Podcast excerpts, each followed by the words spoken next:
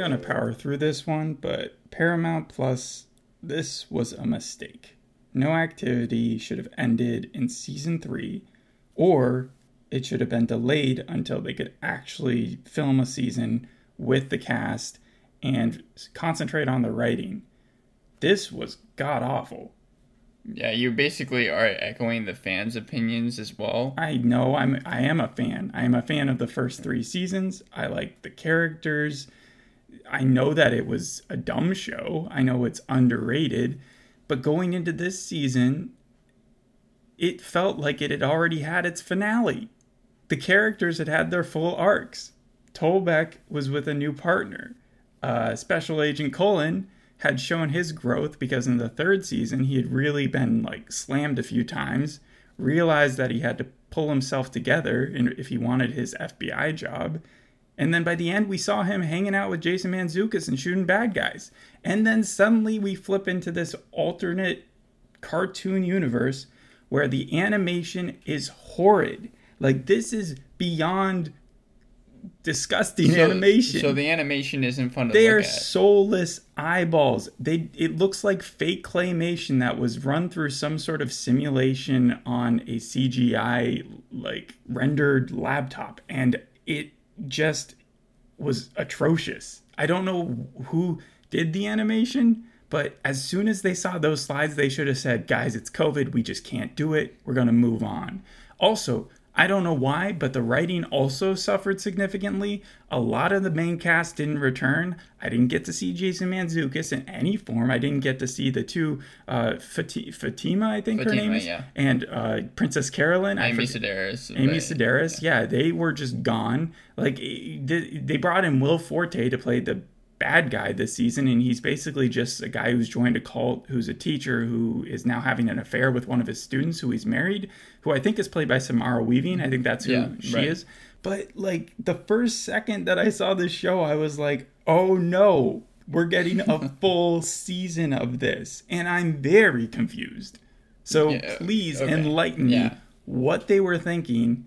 Like usually Sure. this is based on the Australian series, which Yeah. lasted three seasons, and in Australia they cut stuff off as soon as it goes bad. Like they they they don't overlast. So that's why I thought no activity was done. Well, so this was a show that was made by Trent O'Donnell and Patrick Brammall. And Uh, and Will For or Will Will Ferrell, right? yeah, Will Ferrell, because Funny or Die. So they brought over to the U.S. from Australia, like you were talking about. Yeah. Um, and then Rose Byrne was in the original one. Right. And then season four was surprisingly picked up a lot later than the other seasons had been. Um, in October 20th, I believe, 2020. And it was It was only picked up this October. Yeah, this Do you October. think they were like, well, maybe the network will actually Well, pick I this had- one up because of COVID? I had a three lies and a truth game, but just from kind of the way you're talking about it, I guess I'll just kind of say what ended up happening. Uh, it they had their scripts ready, all written and everything, but then they didn't get picked up at all for season four. So then it just took a long while, um, so much so that finally Paramount Plus said, "Hey, we'll give you season four, but then they were like, "Okay, well we can't do this during COVID, so Did they we'll make shred it the scripts?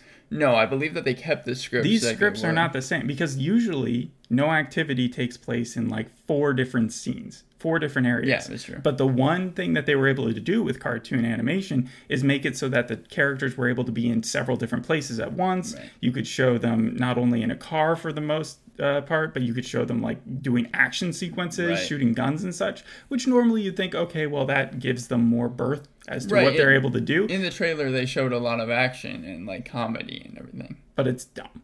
It, doesn't um, need it. Part of the charm was the fact that it was like low budget Very low comedy, budget, yeah. and you had to really emphasize the humor between the characters. Like there's a whole episode where Jessica Alba is playing Jessica Right, that was Alba, in season two. and okay, Yeah. and and she's just playing a heightened version of herself, which is pretty funny. The finesse is what what, what was making it funny. Now the entire episode. And Tolbeck seems to get stupider every season. He's literally down to like he can't even remember who's in the backseat of his car. So he's almost like Homer with The Simpsons, where continually his character kind of they kept got Joe Keery on. I don't know why they got rid of most of the other cast, but Well, then they kept him on. They didn't. They didn't get rid of most of the other cast. Most of the other cast will return. In fact, they have a lot of guest stars lined up for this season. I Uh-huh. believe that Kevin Bacon is supposed to be playing himself in this series, and he's supposed to be in a couple episodes. I don't care. It seems terrible.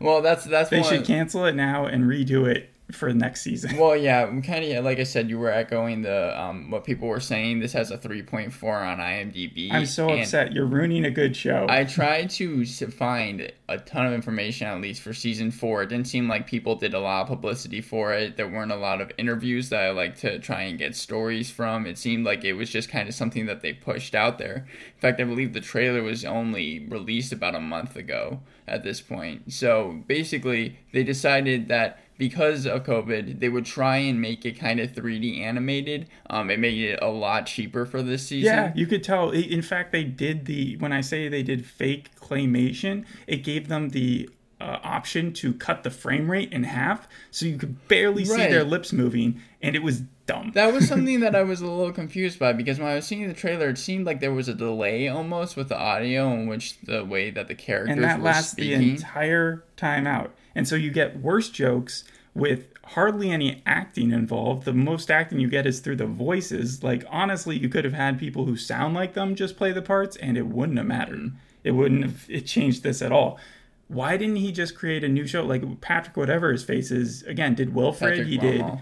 Yeah. he did Wilfred. He did. He did. He has that Netflix show about him. Like, there's other stuff he could have done right now. Well, I think that uh, again they weren't expected to be picked up, but then Paramount Plus was like, you know what, let's just give because again it was very cheap to make this thing. In fact, they got a school studio animated by Flight School Studio, a Dallas, Texas-based studio, which explores a way in which they can use VR to their advantage. No, I'm not surprised. I think I've hinted at that. Also, there's strange things like in the first scene, uh, Will Forte's character pulls up to a gas station, and it said the gas was only two dollars, and right now gas everywhere in the country is more than two dollars. So that's that's nitpicking, I know. But right off the bat, I was like, oh. Did they did they seem like they were trying to make it uh, bigger stakes? Because what I Yes. like figured well, out was yes that and no. they're they're going with a cult storyline, which At the end of the episode, Joe Keery and Tol- I forget what his real name is in the show, but Tolbeck's character crash into the water and they're dead.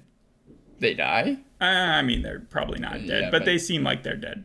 Okay, yeah. One thing that's weird about this season is they're doing it episode by episode, so they might be wanting to go with like interesting cliffhangers every single like uh, time. But the weird thing is, is that the other uh, when they would release a season were just they were all the episodes released at once. Cullen's entire storyline was that he's in the FBI, but he can't get into the FBI room because the key card doesn't work, and then he throws a fit and he gets in trouble and he gets tossed this dumb Siberia. Sib- they call it the case to Siberia, mm-hmm. which means like you're being sent to nowhere Right, yeah. to basically just end your career. And so he's sent to go work and look at this cult, and that's that's the full extent of his storyline. There's there's jokes about um, his boss saying that no one likes him, and then calling people up and having them talk on the speakerphone about him, saying how much they dislike him, and that's probably the funniest it gets. Well, you- that's the funniest the entire show gets. You mentioned that they focus on Will Forte's kind of storyline, and from what I saw, they were going to a different kind of place, like a ranch type of situation. How often do the they cult.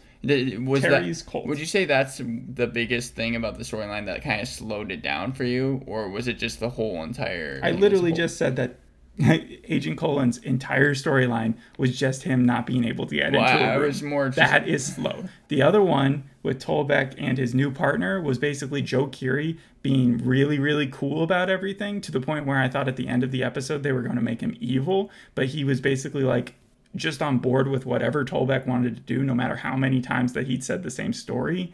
It, it was almost like Joe Keery was at an old folks' home, like yeah, homie. Well, that's kind of how it was in, in the end of season three, right? Where he well, at the end of season three, blood. he was he was more like they were making fun of his youth, like that fact that he was constantly on Instagram and on stuff like that. yeah, He wasn't real. really doing that here. It- they just drove around for a while, I- and he's good at his job because they caught this villain and then who was like selling bad fish or endangered fish, and then they just let him go. Right. So except know, so except for that one joke that you were talking about, is there any redeeming factor to watching this se- series? Don't watch it. Don't watch it. Pretend it. it never existed and watch the first three seasons. From what I understood, they at least tried to make the animation more colorized, so that it was. uh, Don't so- talk about the animation anymore. It's so bad. I know I'm just trashing it at this point, and I really wait. I'm just more disappointed. Like, sure, I'm probably gonna watch the next few episodes just because I want to see something Mm-hmm. that reminds me of the old version. but this this was this was really a hit because I was I was looking forward to this, and I thought that with COVID there would be more shows that decided to take the animation route.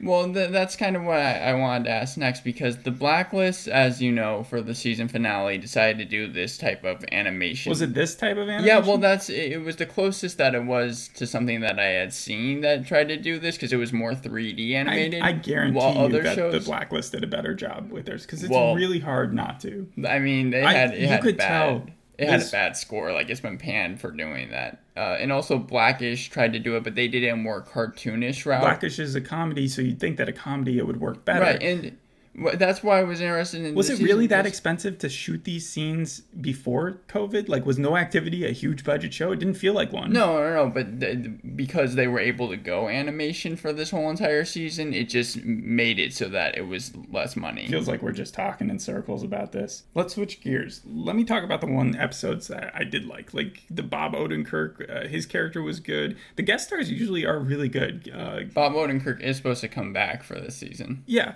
you have uh, him. You have um, what's it, Key and Peele. That was Yeah, that was a hilarious right, episode. There are reasons to go back and watch the first three seasons, and they're all on Paramount Plus. So if I'm gonna advertise anything, watch those. Jesse Plemons was really good in the first season. Will Ferrell.